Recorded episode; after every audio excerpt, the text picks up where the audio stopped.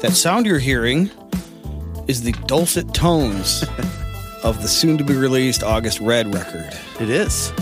Last week we said we would make an announcement this week, so here we are at this week. And so we are proud, at least I'm proud. I don't know if you, You have an official date now you can drop? Uh, well, we're dropping June 4th Okay. unless something happens. So June 4th will be the full EP. It's a five song EP, August Red. And we should probably explain how this is different than Page 99 Yeah. because It's a lot different. It's a lot different. For one, I'm not in Page 99, but I do get, for whatever reason, guilt by association. Not that I, I you know, want to walk away from it. I'm kind of honored by the uh, Backtracking away. yeah. But um, just to be clear, I had nothing to do with it other than I listened to page 99. Mm-hmm. And what happened was, is one night I had a dream. And so you know you have a problem when you start dreaming in yacht rock. the story's kind of funny, I think. So I'm on a beach in my dream, and there's this dude that looks like a young skunk Bas- Baxter. Ooh. That's the Muppet looking Is dude. this be from- while he was still a preppy guy? no, no, no. This is So when he's got the burnout. hair and the- yeah, okay. and the full mustache, all you know, the handlebar thing, and he's standing on a beach blanket. He's wearing cut off jean shorts, Oof. and he's got like a little transistor radio sitting on the blanket, you know, and Yeah, he's playing yeah. a tune. That's like you know, Dad used to have one of those. and Yeah. the professor from Gilligan's Island, which is super yachty ran show. on coconut juice or something? yeah, that's right. Yeah. So there's a song emanating from it, and I'm walking by, and I'm like, in my like ethereal outside of the dream brain, I'm like, oh, that's a that's a buried treasure. We, we had just started doing the podcast. Like, what song is that? And I start like trying to place it. It sounds like an old man Joni tune, and I wake up from the dream, and I'm like, what was that? What song was that? And I'm racking my brain, and I finally realize it's not a song. It's just something my brain just conjured. Mm-hmm. So I immediately grab my phone. And I start singing into it. I try to capture the melody, and then I do more and more, and more of it starts coming to me. And then that morning, I texted you, and I Right. said, "Hey, are you working on a yacht rock project?" This is before I even knew that Page 99 was going to be a thing. Right. And you're like, yeah. And I said, well, I, I dreamed a yacht rock song. You might want to consider it for your record. And you said, well, just send it to me. And so I roughed out really bad demo uh, with an acoustic guitar. I had to learn the chords to my own song. I didn't Yeah. even know what it was. And I sent it to you. And then you sent it back and you yachtified it. Yeah, and then that kind of started you down the road of saying, well, maybe I should do my own thing, right? Right. Isn't that what Well, and I think maybe you even suggested it. Like, why don't you mind your own business? It May have been what you well, I, pro- I think I, at that point I probably had all the songs figured out for the record. like- Yes. And you, yes, and you were having trouble just getting that completed, let Right. alone adding another song to it. So, but yeah, then another song came to me, and another song came to me, and so. But what's cool about what you did to the song, and why you should take a lot of the credit or blame, whatever, is because I sent you something in rough, just standard chords, and you started to apply some of that five over one theory. yeah, and you remember what I called it at the time?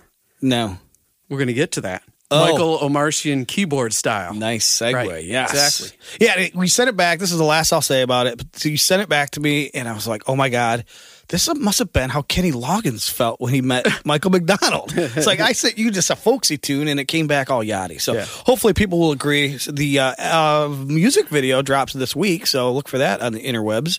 And uh, full album coming soon, or at least EP. Right. Anywho, so we segue into Michael Omartian because today's episode is an album focus on Christopher Cross. Oh, yeah. I've been, I've been waiting to do this one.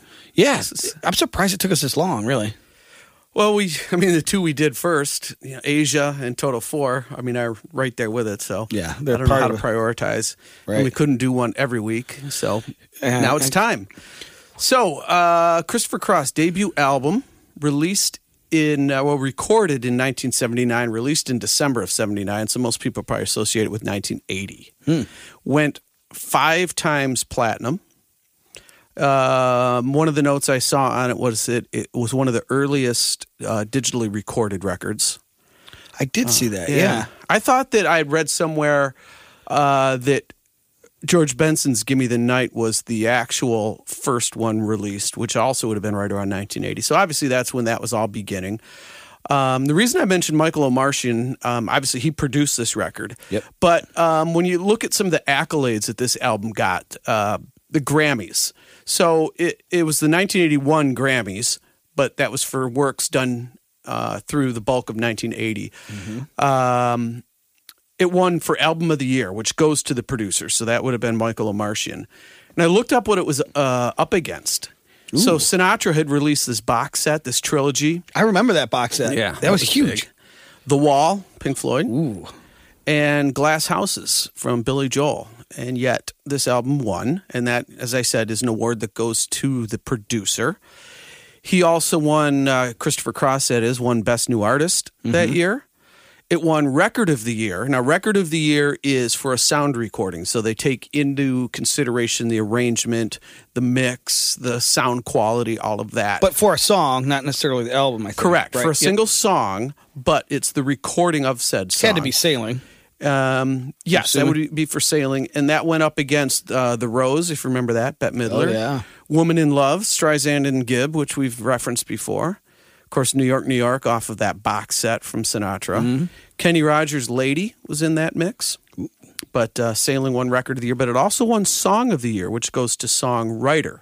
It only takes into account the uh, words and melody of the song, and that beat out all the same uh, songs except for the uh, um, original theme for the movie Fame was another one. It was in the Hmm. In running for best too. song, but it beat all of them. So, and it also won a Grammy for best instrumental accompanying a vocalist, which is uh, an award for say the arrangement underneath uh, a vocal. So it really, it really swept the Grammys, And that was year. probably Omartian too, don't you think? yeah The vocal yeah. arrangements? Yeah. Well, it's not just vocal arrangements, but it's the whole the the band arrangement under a vocal. yeah, it's instrumental arrangement accompanying vocalists, I think is the. So yeah. when you win record of the year, song of the year, and album of the year, that's considered the sweep of the big. You know, like Yeah. in the Oscars, if you win, uh, what is it, best actor, best, Best director, Picture. Mm-hmm. best picture, something like that. But yeah, uh, so boy, Yeah. And do you know how many times it went platinum? I have a five, Five, with a question yeah. mark. Okay. yeah. I, well, that was as of Wikipedia. So Right. Yep.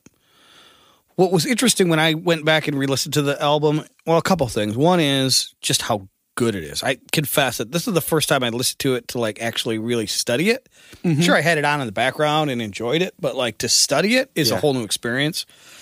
And then I was surprised, I guess, at how much of his canon that I really love is condensed into the first record.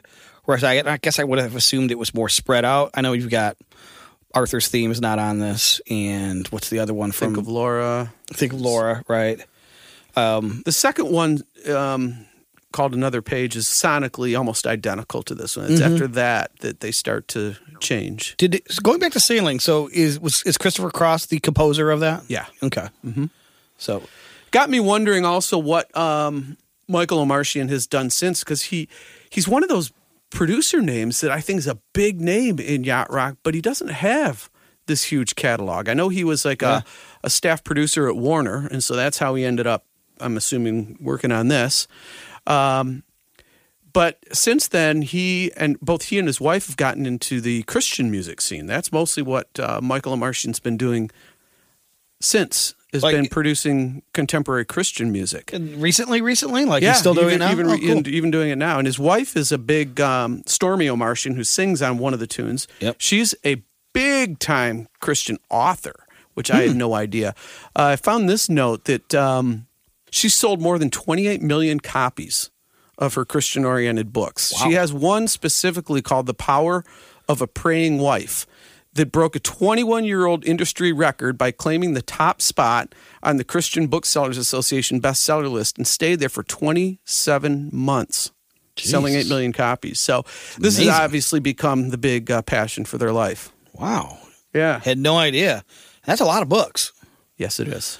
The song, by the way, just going back to the second album, which was called what? Another page. Another Page. Also had All Right on it, which is Yep. another big hit. Yeah. So, correct. um, I place that mentally in this record. I don't know, but so well, I, that's what I was saying. They're sonically so similar. They are in that just that Michael Omartian style on All Right. It fits right in with this record. Totally. too. Yep. That's another one of those five over one things. Mm-hmm. Uh, Vinyl Me Please is one of those uh, subscription sites where you sign up and then they send you a vinyl record every month and you don't know what you're getting. It's one of those things. Oh, but like the they- what was the thing back in the like day? Columbia House, yeah. you get 19 stamps to put on a thing, right? Yeah, for a penny. and then nobody ever pays for the Right. records. Um, but Vinyl Me Please, they have a, a an associated blog, and I think I thought you'd get a kick out of this. So there's a writer there, Timothy Malcolm, and he had his list in 2017 of the uh, 10 best yacht rock albums, and this was on it, and it's on most top tens. Gotta be. Yeah, but here's what I like this quote. It's actually a sonic outlier for the yacht rock genre. heavy on acoustic guitar and strings, Mm. but its message fits the genre a fool searching for inner peace. And yeah, that's undeniably smooth. Yeah. So this guy kind of gets it. But For sure. That fun. Well, that's kind of we've talked about in the past about Christopher Cross. You know, he's on the one hand he's an exemplar of the genre. You know, he's probably on everyone's Mount Rushmore or Yacht Rushmore. Right. But like, what's missing from his music, at least for me, is that like there's no halftime shuffle ever. No, right? there's no. It's not very groove oriented. That's it. There's a couple of things here and there. Heavy on the Omartian bounce, which is Yeah. akin to the Doobie bounce, I think. I would agree with that. heavy on that, so I can time. see that. The just the kind of the fabric of this the sonic fabric, it fits right in. Right, it's the really clean, pristine recordings. For sure. um, me as a former bass player, one thing that stood out to me in listening to this record is how good the bass playing is. Never like over the top, like trying to steal the limelight, which you couldn't do on a Christopher Cross tune, I don't think. Right. But still, if you just focus, listen to the whole thing once, just listening to the bass, and you're like, wow, tasty stuff. Well, I'm going to go from the drummer standpoint and also say the drumming on this is really standout. Um, I know that uh, drummer on this album, Tommy Taylor, he is a member of our yacht rock group. So if anybody uh, knows him, and maybe I don't know if he listens to us or not, but maybe he can chime in on some of the stuff, uh, some of the commentary. But uh, he plays some exceptional stuff on this, really clever stuff, particularly on the song "Sailing," which is kind of a lazy ballad, but he does some really cool things. And throughout this record, I kept finding myself noticing really cool things that he did. Interesting that he wasn't in more uh, session calls, but I know he was the touring drummer as well. So maybe you know that that was enough gig for him. And um, again, maybe he can chime in and tell us. But I found the drumming to be definitely worthy of note. If I, I didn't know better, I would have. And you just told me who's the drummer on that album, I probably would have guessed Steve Gadd. yeah, I would have too, maybe.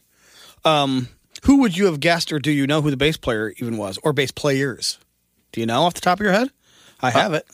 I didn't know the name off the top of my head. I didn't recognize Sounds it. Should I have?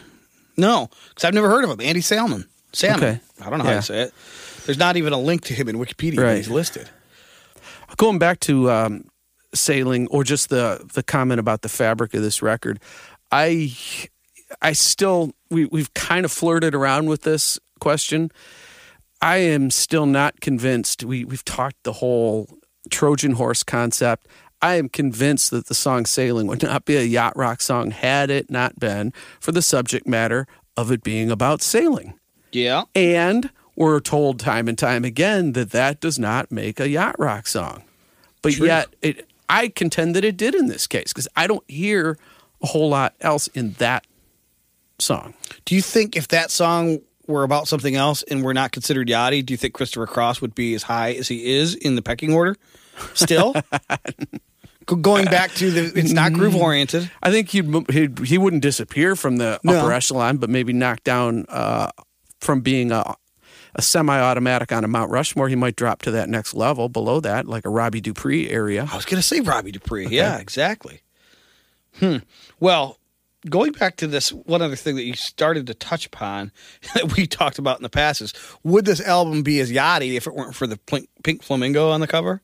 I know. and it was one of the few albums I've ever looked at uh, like liner notes for that the cover, just the flamingo concept was credited to somebody. No way. Jim Newhouse, yeah, I don't know who that is. If he's listening, good job because he uh, went back to that well on the second album as well. the sonics of the record are so good though uh, that, that I think that keeps it in all of the stuff that you know we're bantering.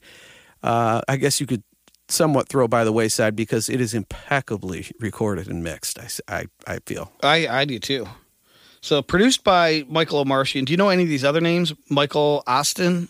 nope, He's assistant producer, engineer and mixing by Chet Himes. no, Second engineer Stuart Gitlin. no. I was looking at that yesterday and I None of those like, I- names jump no. out at me either.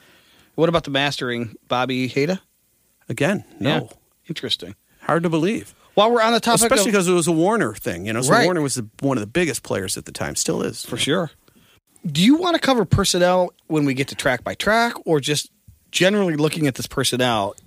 It is pretty yachty. Go ahead and do that, and we might then reference back. But Okay. you don't have to say song by song, but just kind Yeah. of a list of who's on this. So you know, it starts right out with again, not the obvious Michael Omartian, but Jay Graydon, Yeah. Larry Carlton, a name I'm going to come back to. You mentioned Tommy Taylor on drums, but Lenny Castro Right.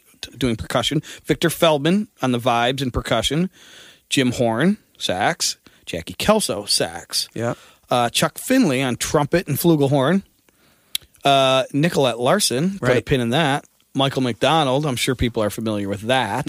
Valerie Carter, Mm-hmm. Yeah. um, Stormie o- Omartian, you mentioned, but then Don Henley and J.D. Souther. Yeah, they appear on one track. yeah. So that's some pretty yachty personnel. So now we're back Well, to those last two guys yachty. aren't yachty. What's that? Those last two guys aren't yachty. No, They get you in trouble. I know. Mm, Not me. I mean, both No, no, those guys yeah. were on the uh, Dane Donohue record. Okay, and, and if we're going to go there, I'm going to point out. you- Everyone, plug your ears if you're if you're afraid of this. Uh, he play Christopher Cross is credited as playing acoustic guitar on every song but two. Ooh, those are the two yachty Ding ones. ding ding. Yes. So Yeah. But I think the uh, the devil's advocate would say, but it's not guitar, I know. acoustic guitar driven. But I yes, know, you're I know, exactly right. I know, though. but I, I like to needle. You know, it's well, fun. I think we should dive into the tracks. Track by track is a good time to start. Another day is here, and you're ready for it. What to wear? Check. Breakfast, lunch, and dinner? Check. Planning for what's next and how to save for it? That's where Bank of America can help. For your financial to-dos, Bank of America has experts ready to help get you closer to your goals. Get started at one of our local financial centers or 24-7 in our mobile banking app. Find a location near you at bankofamerica.com slash talk to us. What would you like the power to do? Mobile banking requires downloading the app and is only available for select devices. Message and data rates may apply. Bank of America and a member FDIC. And speaking of good times to start, this album starts at a very weird place. I, it's one of the notes I have. It's just like it fades in like mid phrase, or it doesn't even it, fade it- in. it It's feels like just- you're in the middle of a song. Yeah, yeah. So play a little of that. Like going back to before you play it, like we've talked in the past about how these albums were put together track by track, very specifically and intentionally. How are we going to open the album? How are we going to close side A? How are we going to open side B? And how are we going to close the record at the end? All of that's going to be thrown out the window when you hear this. Yeah.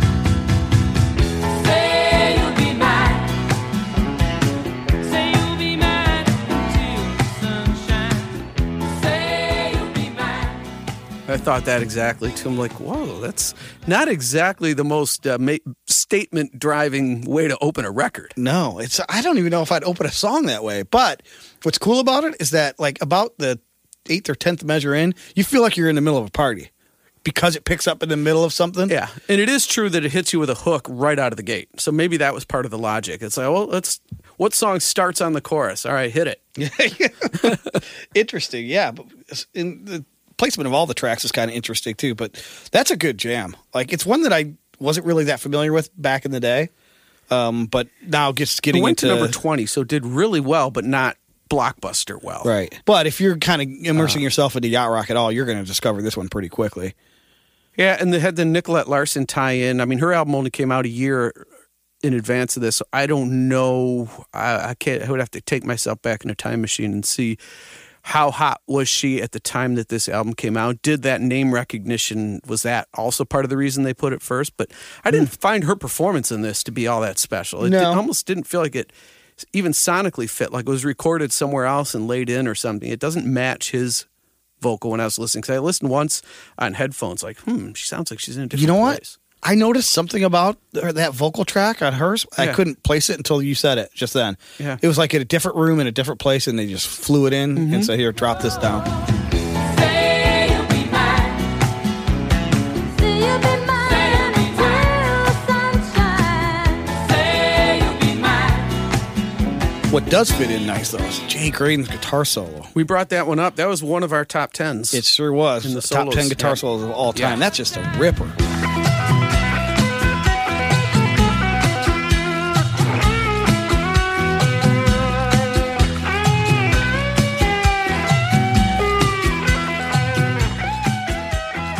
Yeah, just the way it starts. He makes that statement right out of the gate, and Again, it feels like the song is intentionally put here. I guess to like let's just have a party right at the beginning because that guitar solo is the same way as the song opens. It's like it comes out of nowhere. And It it's does. It's Yeah, like, all right, yeah, yeah. nice. yeah, it is a good opener in that regard, I guess. But it does it does just feel weird. Yep. yep. Catch you up. Once it gets going and you forget how you got there, you're like, oh, this is all right. You know. Yeah, exactly. You got to forget. It's almost like when you get to a party that's already raging and you walk in, and at first it's really uncomfortable. That first 30 seconds, Yeah. man, until you find someone to talk to, you're like, you see somebody you know, and you go, oh, yeah, hey, Yeah. man. how's it That is the going, best dude?" party you've ever been to. Yeah. You got a couple drinks in you, maybe some pina coladas. All right. Well, and then it segues to track two, which is I really don't know anymore.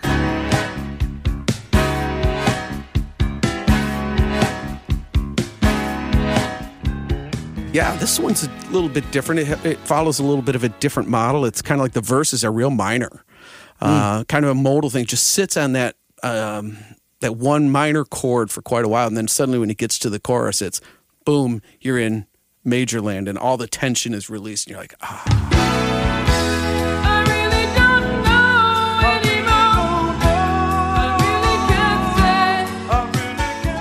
And you also get that natural release that comes when Michael McDonald's backups come in because it's so breathy and airy just by design. yeah. And now you feel like, oh, it's a wide open space. Um, Speaking of wide open spaces. I know. I was thinking of where I wanted to go next because I had some notes and it. I didn't want to get there too fast. But um, this was another solo that we had mentioned on our solos episode. This one being Larry Carlton this time. But um, I also remember mentioning this song um, in the uh, make the case where I was kind of explaining the five over one thing, and this is the perfect example for Larry Carlton. Because when Larry Carlton enters on his solo with this high note here.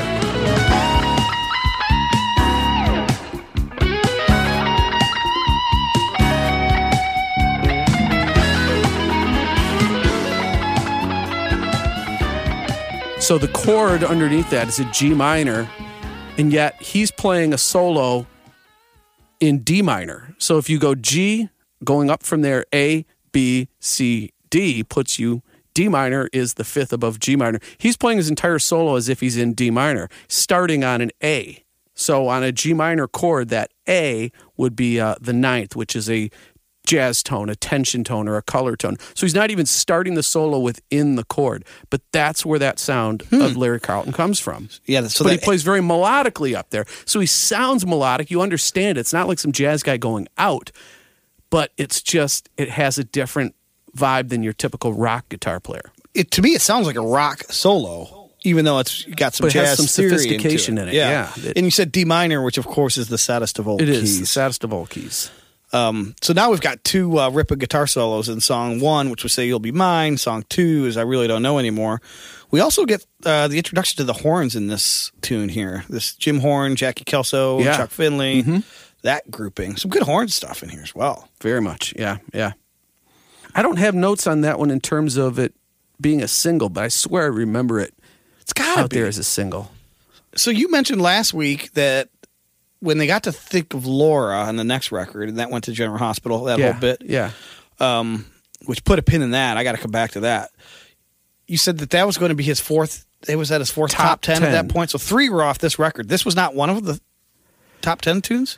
Well, let's see. There would have been Sailing, there would have been Ride Like the Wind. Um, or was there another one off of that other album? Could have been. Maybe that was all right. All right. Yeah. Right. Okay. Hmm. I'm surprised though because this song, when I heard it the first time, like within the last five years, rediscovering Yacht Rock, I, I remembered it like it was yesterday. Same. So, hmm, it'd be interesting to see how high that charted. Well, you ready to move on to track three, Spinning?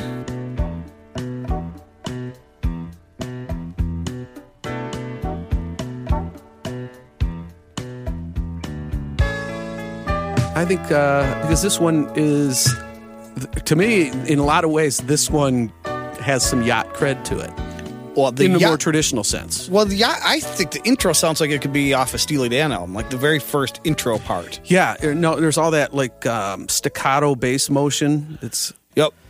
And just the chords, like uh, the you know, it's definitely a piano written chord. Just, Yeah. One of the things I wanted to say that I didn't want to get too far in because I might reference back to it is every producer has their own sort of insignia of what they do or their own approach. And um, uh, Uh, for me, Michael Omartian's approach is a lot of layering. Like we notice the piano sounds are generally layered with multiple sounds.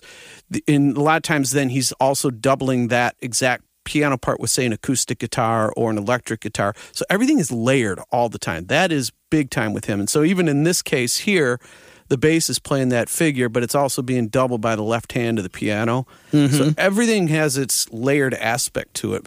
But that motion gives this uh, song some groove that I would say we don't find a lot in the rest of the album. I agree with that for sure. Bit Which of makes sense for having Valerie Carter on it. Yeah, I was going to say this is the duet with Valerie Carter. Um, this again has Chuck Findley on flugelhorn, and then I think the first time we hear Victor Feldman is on the song. He's playing vibes and percussion. Yeah. So So and I think her delivery is excellent. I mean, coming away having listened to this album three times in the last couple of days to prepare for this, that song is the one that has really grown on me more than any of the others. That would be the you know the most improved player on the team. Yeah, I think I Really. agree with that. I may have a, another potential candidate for that, but I agree. Definitely, it grew on me. Any more on that one? Because one song, the next song, never had to grow on me because it was so good from the get go. Never be the same. Yeah.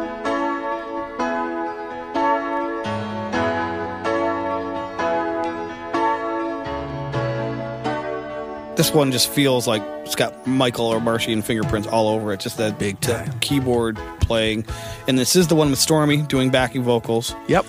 And uh, my favorite two parts. I don't want to steal any of your notes, but Go. one is the key change in the middle of the last verse because you got brought that, that, note up on that. That's really cool. on a different song. on verse three, all of a sudden, halfway through the verse, it modulates up. it Whoa. totally takes it to the next level. I mean, metaphorically and literally. It's And one of the cool. things that we constantly are used to hearing is modulations in the chorus. Mm-hmm. You know, but in the middle of a verse, like Well, usually too, it's after like a couple of run throughs of the chorus. Then it's like, all right, we're gonna hit the one fade more key Ah, change. yeah, we need one more.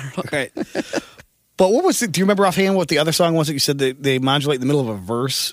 Wasn't that um, one of the versions? It was when we were doing the Kenny Loggins, Michael McDonald thing. Wasn't that in the middle of uh, "I Got to Try"? It think was, It yeah. was. Yeah. Yep. Good memory. Hmm. But I think it was the middle of a chorus. So. The middle of a chorus? But yeah, but still in the middle of something, as opposed to saying next chorus, let's take it up. You know, that's Right, what yep. you'd be used to hearing. Uh, I love the uh, rhythmically. We got uh, Lenny Castro. We said was a percussion on this, right? Uh, the yeah. um, the wood blocks on this, the reverb wood blocks.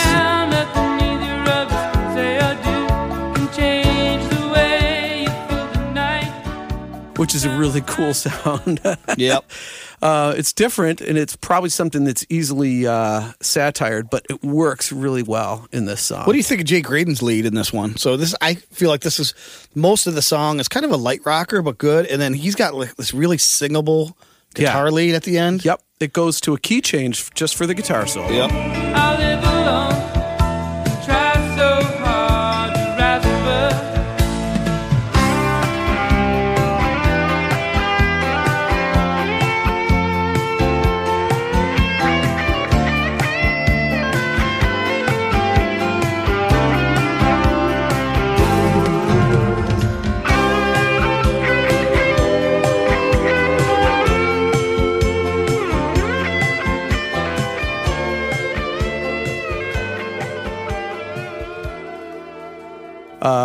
My notes on that I had that it was really a very melodic solo for Jay, so he probably really had this one figured out. And the way he kind of, I put down swells, which I know isn't a word, and but uh, at the end, as the band starts to mellow down for the third verse, the way he plays over the top of that and kind of recedes, like the the water receding at the shoreline. It's really well conceived. Makes it yachty too. Makes it yachty. Went number one on the adult contemporary chart, number 15 on the U.S. singles chart. So again, did very well. I feel like this is like the third. If I had to list the top three most popular songs, I don't know, maybe all right, but I definitely sailing. Then probably ride like the wind, which we're going to get to, and then I feel like I think this third one comes to next Yeah. to me. I mean, there's obviously uh, think Arthur of Laura Seaman. and Arthur Seaman, all that stuff, but for some reason, uh, I don't. I don't know. Some of the some of his ballads start to. Uh, Sort of meld together for me. They, they feel like a lot like sailing again. Yeah, You know what I mean? Yep, exactly. Which I know, boy, it sounds like I'm being harshly critical, but Yeah, what's your deal, dude? I don't know. Man, I love this album. I can't.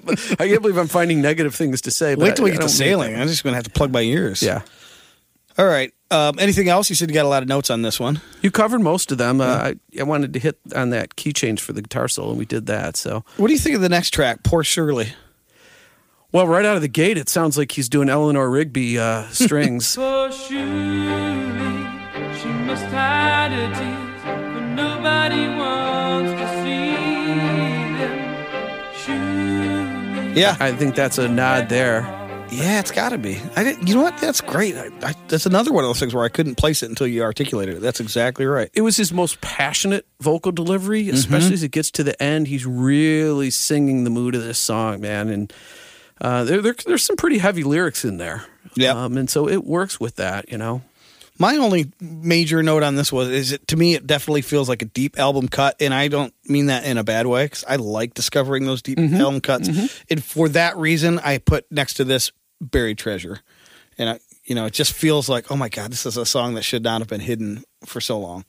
Yeah, it, as you spend some time with this, the the hook on it is actually quite strong. Mm-hmm. Even though it's a very moody song and it's not really written like a, a pop single, but man, the you do carry that hook with you a while. Yeah, Save ourselves from all of the pain. Yes, we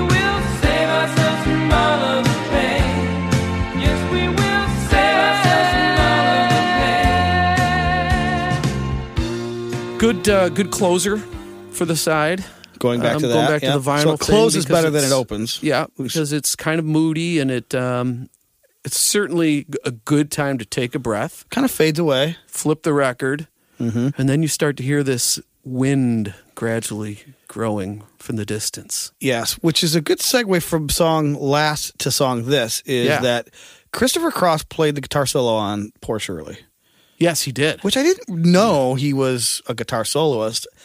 I didn't know he was an accomplished guitar soloist. I'm surprised he doesn't play more of them, but he has a Oh. different style. But when For you sure. hear the guitar solo and Ride Like the Wind, Yeah. uh, we'll get to that. But holy, cr- I went back to that song the whole time. I'm thinking, all right, I wonder if that was Jay Graydon or was Larry Carlton. Right. It might be the best solo on the record. Ooh, interesting. Well, let's come back to that Interesting. because you you were setting the tone with the wind blowing. Well, I, and- yeah, and it's I love that synthesizer wind. You know, it's just that white noise with the filter you're opening up. yep.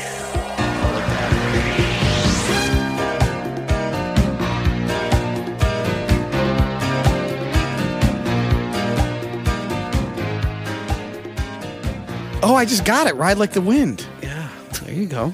there you go. It says in the I was looking at the album jacket today, and on this one it says "Ride Like the Wind," and then has a little parentheses underneath that, dedicated to Lowell George. Who's that? Lowell George is the leader of uh, Little Feat. Ooh, really? Yeah, and I had no idea that how this song connects to Lowell George, but that's what it says in the album jacket. Uh, went to number two in, on the U.S. singles chart, and I had a note here: "Beware of the acoustic guitar." Uh oh, heads up. I would say also beware of Michael McDonald because he's back now on side two.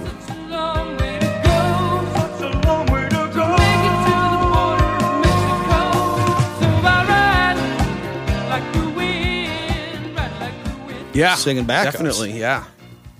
In the, um, I wonder if he's he must be in that stack. Going back to the layering thing from Michael, uh, his style, the what I call the post chorus. So when they get into that uh, do do do do do do, Mm-hmm. they've got horns layered in there, keyboards layered playing that, guitars playing that riff, The bass. uh, strings.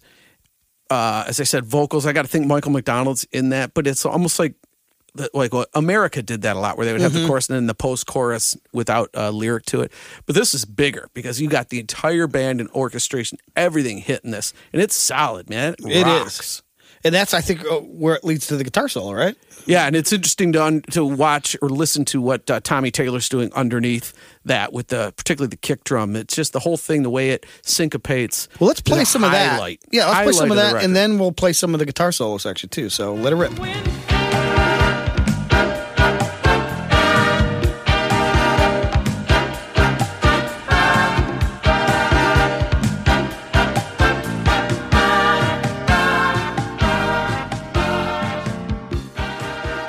And then uh, let's listen to a little of this guitar solo. You tell me that this doesn't belong in the same category as the Graydon solo or the Carlton solo that we heard earlier.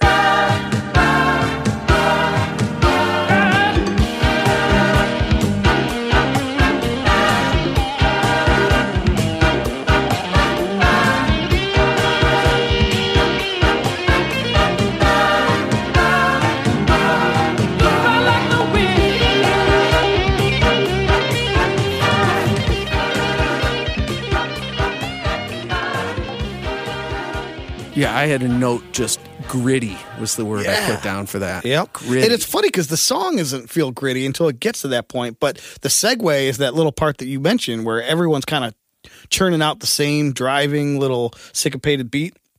It doesn't feel like there's room for anything else. And then all of a sudden, his guitar has that edgier sound, and maybe because he plays it so much aggressively, it just it cuts through. You don't think there's space for it yet. Here it comes. Mm.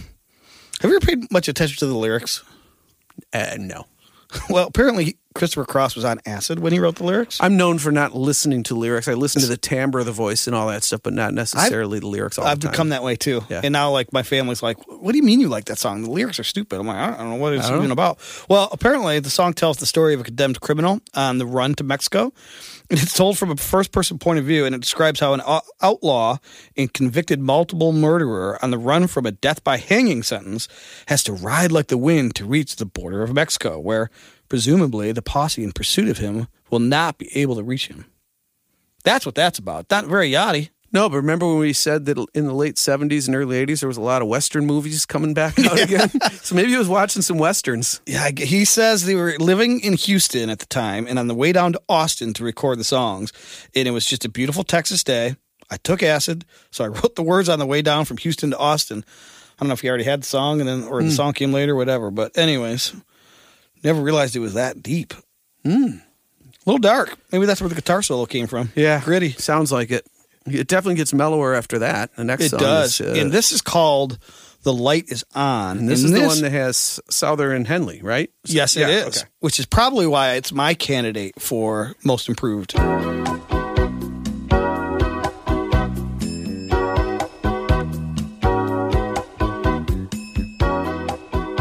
Uh, I had a feeling this might be the one. It Yeah. grew on me in the way that Dane Donohue's stuff grew on me and grew on me and grew on Yeah. me and then became so infectious I couldn't get rid of it. It's got that the intro that I'm not even sure what all the instruments are. It's another layering thing. It sounds like there's marimba, maybe a couple of guitars or whatever playing that figure that becomes sort of the the main rhythmic figure of this. But again, the layering makes it such that I'm not exactly sure what the individual instruments are, but the whole of it is you know, it, it's the, the case of the whole is greater than the sum of the parts. Yeah. Yeah, absolutely. I should confess, if I haven't already, that I do like the Eagles and I do like that sort of West Coast Sure. twang. So a little bit of that in this song. That's probably why I like it. Um, Larry Carlton's guitar solo is nice, and the tone of his guitar is super nice in this one. I had a note here that it, the solo leaves me wanting a Oh. little bit. Well, go watch somewhere else then. And I, it, it's possible because he's having to play over that one chord the whole time. Yep. And there's just not enough for him to sink his teeth into. That's from my perspective, not his. Well- it just feels like you want it to go and do more. And like, well, how could he? The, the canvas underneath him isn't changing at all. That's true. And my note literally is nice one. So I'm not like raving about it. nice it. one. And yeah, that said, sounds like a fine accolade there. nice one, comma, nice tone. I think I was liking the tone even more than Ah, the yeah. actual playing. But Generally, I when you compliment a guitar player's tone, it's because you don't want to say anything about their playing. that's why everyone loved my bass tone all the time. Right. Yeah. Bingo. Um, but the outro solo gets a little more interesting, I think. So I, I liked it. Uh, I gave it an eight. You could dance to it. Hmm. It's a little solid. We're not gold. grading things here, though. So What was that called? Dance Fever? yeah. All right. Well, let's move on to the, the Trojan horse of all Trojan horses. Say- I'm oh, you're just gonna rip it, aren't I'm you? Kidding. and of course we're talking about sailing, which Yes. takes me away. Beautiful song, beautiful song. And for a mellow track, Tommy Taylor again does find some really cool ways, particularly like the tom fills and stuff on the chorus, the way it works against the syncopation of the vocal.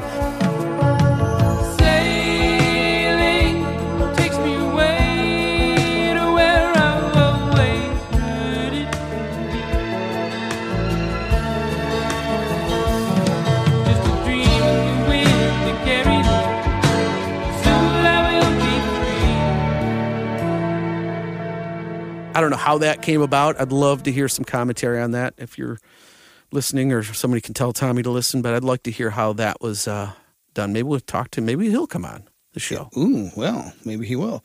The um, this was apparently the second single, so you didn't lead with this one. What did he lead with? Ride Like the Wind? Was I'm the first one? guessing. I just have a note that it was the second single. Yeah, I think so- Ride Like the Wind may have been the first one. But What was interesting though, if you listen to this song now, we've talked about how if you listen to Spotify, like the singles seem to be mastered differently or whatever. Yeah. But this Yeah. song is clearly recorded differently. It stands out to me sonically like there was more polish, more care put into this than anything else on the record, I thought. And maybe it's because it's so orchestral. Mm-hmm.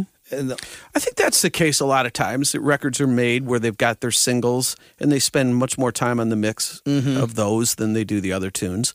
And they, you know, they can't always predict which ones are actually going to be hits. But so I'm reading uh, something we'll probably dial dial back to at another time. I'm reading the uh, Ted Templeman book right now. You know, producer of the Doobie Brothers and uh, Michael McDonald and other stuff. But uh, he talked about that. That you know, you you try to pick the single, and that gets you the extra juice in terms of time spent mixing. But that doesn't always play out. But yeah. Well, Lukather was famous for being, he said if the he wrong picks it as a single, it's a flop. and vice versa too, because he thought Africa would be a flop. Right. Yeah. Good point. So this song, just a note on what this is about, which I never knew either, was a buddy of his from high school, Al Glassick, Glasscock, something like that.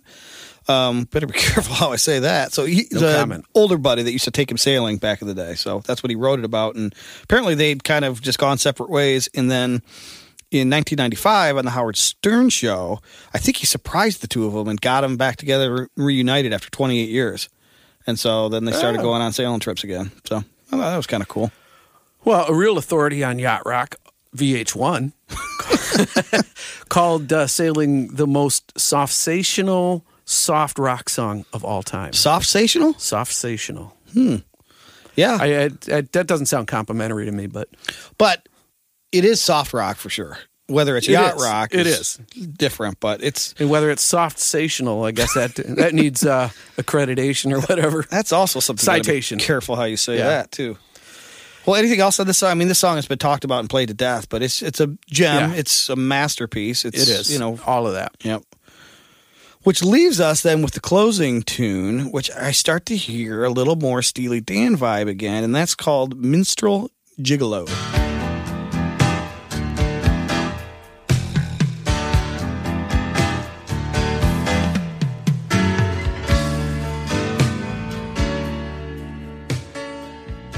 Feels like the more artistic piece of the record. Like it's last because uh, it was probably one that artistically he really wanted to do, but it doesn't fit like it's uh, like it, it could be a single or anything like that. It has a, there's definitely a different structure to this song. Totally. Um, so I think maybe that's where you get some of the Steely Dan thing. It's just That's a little more of an right. artistic approach. Yep. Um, and who would have thought?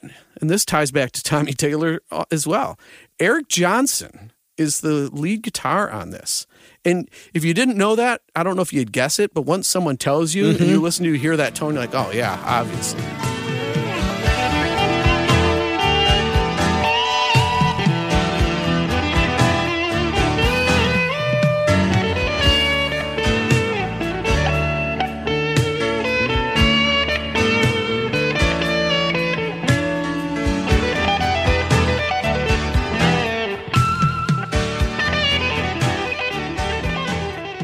So, how would you describe Eric Johnson to somebody who has no idea who you're talking about?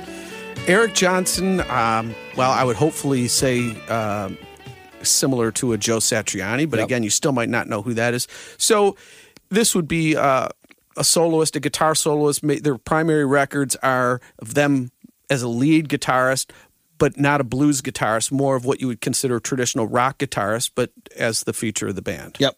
So he had a what I place him as. I think it was in the '90s. He had a huge hit called "Cliffs of Dover." Cliffs of Dover was the big one. Yep. And so that's it was right around the time that Satriani was doing all his solo stuff too, which was kind of like a David Sanborn, but instead of sax, it's guitar work, Mm-hmm. Yeah. and instead of jazz fusion, it's rock. And the way it connects to Tommy Taylor is that the only note I can find about Tommy is that he was the studio drummer and touring drummer for Christopher Cross and Eric Johnson. Eric Johnson. Oh, mm, interesting. So whether they met during this record or if this record has anything to do with that happening, but that Yeah. would be uh, something else worth finding out.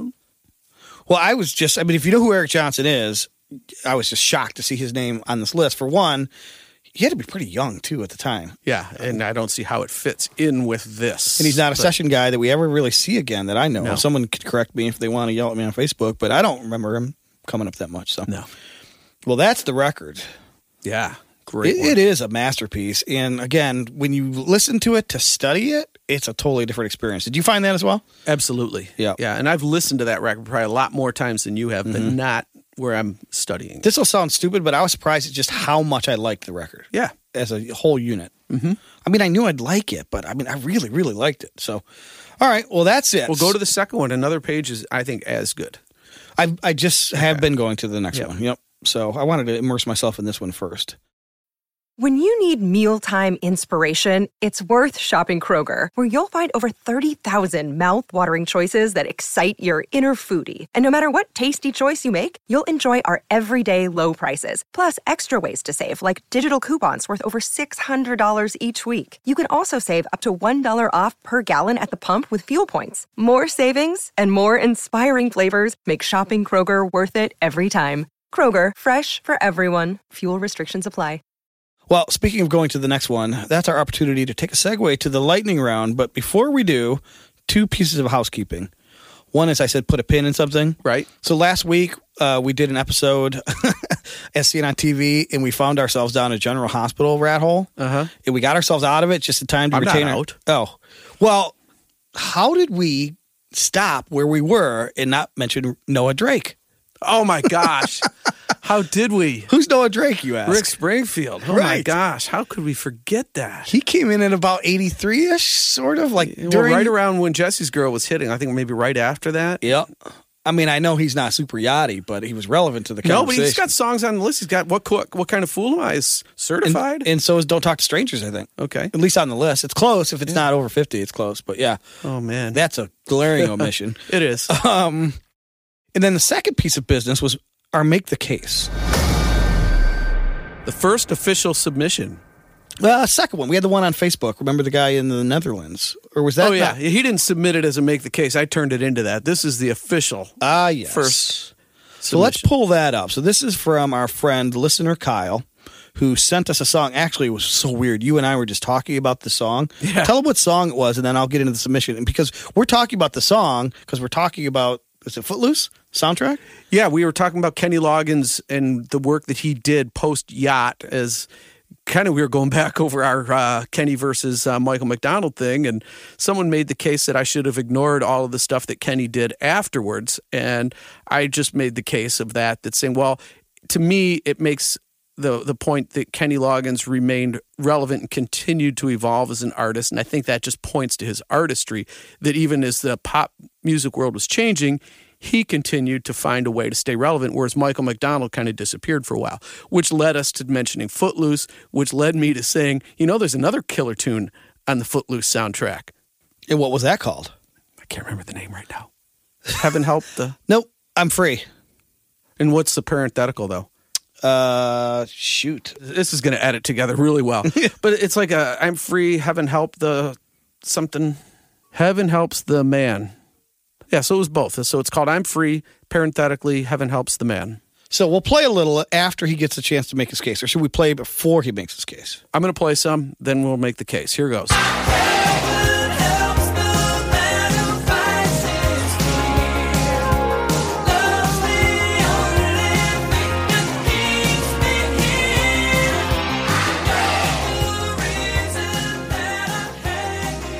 All right, this is not me making the case. This is This is listener Kyle. Kyle, friend to the show, and here's his case. So he says he concedes it's not on the surface. There's no halftime shuffle, but the personnel and the smooth rocking firmly places it for him on the yacht. The, the personnel, I think, is actually pretty good. Steve Wood on acoustic piano, Nathan East on bass, Tris Imboden on drums, who we'd like to also get on the show. Mm-hmm. Buzz Feiten on guitar. Oh. Steve Lukather does the guitar solo. Yeah. And David Foster's on synth. Mm-hmm. That looks pretty good on mm-hmm. paper. Mm-hmm. So here's his case. Aside from personnel, he says Nathan East and Foster drive this track on full speed.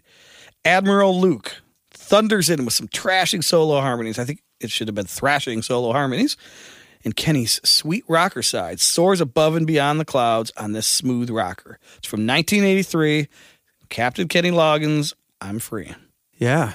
He, uh, what I know from Kyle is he is unashamed about saying that he prefers the rocking side of the boat, and probably will concede that he goes well beyond the, uh, generally accepted boundary Yep. for what rocking is, but that's that's his area. So That is a rocker. There's no question about yeah, that. very cool. Is it a yacht rocker? We leave that to the jury to decide. Right. Do you want to render a judgment? I don't think that would be fair, would it? That's No. not- not what we do. I think it's a fine case that he's made, though. yes. Uh, that's I all think I'll it's say. well thought out for Yep. sure. Cool. All right. It's time for the lightning round. I will let you go first. How do you like them Apples. apples? Yes. Well, mine's gonna say thematically uh, appropriate, so you'll be proud of me. Mine's that. All right. Let it One of rip. these days we'll get it right. Okay, my float your boat question to you is as we talked about Christopher Cross, uh, how long does Christopher Cross remain yachty? Because I've got a song from 1985, so officially outside the parameters. That's a great question. But tell me what you think about Christopher Cross's Every Turn of the World.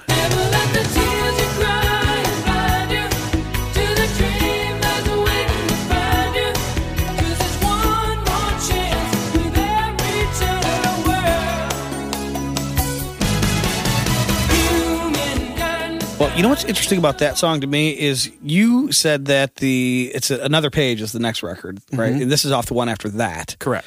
This is, I think, starting to sound a little more synthy, kind of produced. For sure. There were some songs on another page that sounded like they were the stepping stone to that. Like Okay. more embracing of the synth. That's to me when it starts to not be as yachty. I agree with that. This starts to feel more like uh, you know, like Michael Sembello's Maniac or something Yes, like that's the that. sound I'm talking You know, about. it's got um, he's still got all the melody and the vocal delivery. All that's there, but as soon as you start dressing it up with you know these synth stabs and samples and more drum machiney, bigger gated reverbs, yeah. Yep. By '85, it, it's that's why it is kind of funny how uh, there is somewhat of a magical thing that happened from '84 to '85. I know it's crazy, and it was it, it came to an, Technology driven though. I was going to say it came to an abrupt halt when the technology came out. I mean, for better or for worse. Okay, no floats on that one. No floats. Um, how about you know, DeBarge gets debated a little bit, various songs, but where do you fall on this one? Is this one float your boat? It's called "I Like It."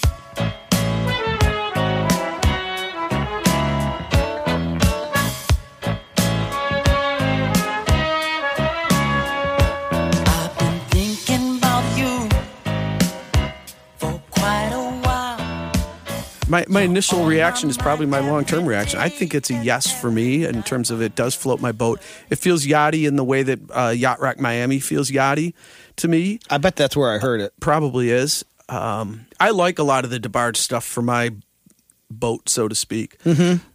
I, and I do not actually. I like the DeBarge stuff a lot. I don't like it for the boat typically. I like the way this one grooves underneath, the way that you know the bass line and the piano chords are being kind of pumped out there in uh, in rhythmical fashion as opposed to just a generic bed track. It, it grooves a little bit. There's they're hinting at a little shuffle in there, even though it's not being overtly played by the drums. I, I'm a yes on that. Yep. Well, whereas I am a definite no on "Rhythm of the Night" by DeBarge, I don't think I'm a yes on that either. I agree. I'm a maybe on "Who's Holding Donna Now," but Same. probably a no. Even though I love that song, I am a yes on "I Like It." So for all the we reasons agree you on all three of those. then. Yep. But good find. So that was probably Yacht Rock Miami. So thank you once again for introducing us to some new smooth. You got some buried treasure there. I do. Um, I'm going to my lost love, Bill LaBounty. Ah. And the reason, again, this is here's another segue from Yacht Rock Miami. I'm listening to Yacht Rock Miami one day, and I hear a familiar sounding song, and it's I look to see who it is. It's Frankie Valli. I'm like Frankie Oh. Valli. Do you know what song I'm talking about? Nope. So he did a version of a Bill LaBounty song the same year that Bill LaBounty released it. Going back to that thing, Oh yeah. and it was off the This Night Won't Last Forever album. Okay. and it's called A Tear Can Tell. Don't you know that a tear can tell?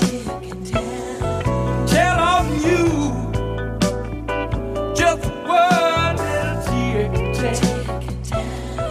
Tell on you. So that is a buried treasure. I would agree with that. It's a great tune. Yep. Um, and I had to look to see who wrote it because now you know they're the same year. So Right. Bill Bounty did write it. So Okay. Frankie Valli covered it right away. I just love that song, and it's on a buried treasure because this night won't last forever is not probably as popular to most He must have been submitting his songs every once in a while to other artists or whatever, because that's another time that we came across Bill LaBounty wrote a song for somebody who was on someone else's album. I, it, it eludes me right now. But Well, that's uh, second this time night won't last forever, across. isn't it? Or no? No, it was one that uh, Anyway, Yeah. you're right though. He gets covered a lot, but Yeah, that it wasn't a a cover that I'm talking about. But super duper gem on that one. What do you got? well, this is one that I know the hardcore, longtime yacht rockers know.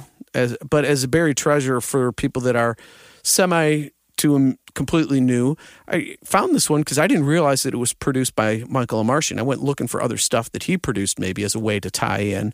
And I did not know he produced this. In in some ways, it sounds like it could be him. In some ways, it doesn't. But it's this is an undeniable buried treasure that uh, Roger Voudouris get used to it. Faster, get used to it. 'Cause I'll be around. Yeah, you better get used. trying to think of a song that sounds. I think it sounds like a Robbie Dupree song. Um, That wouldn't surprise me. yeah, back to him. But yeah, that's a good tune, and I did not have that in my playlist, so I'm going to add that. Fix It's it. Buried treasure. I am going to. Well, you want to go off the map first? Sure, I have one more uh, Michael Omartian produced song. This is definitely not a yacht song, so save the slings and save the arrows. But uh, it was, uh, as I said, produced by Michael Omartian. It's 1986, so outside the time frame. It did go number one, and it was written by Bobby Caldwell and a guy named Paul Gordon, who I don't know much about, but Bobby Caldwell, Yeah. certainly yachty cred. And this is that duet that uh, Pete Cetera and Amy Grant did called "The Next Time I Fall."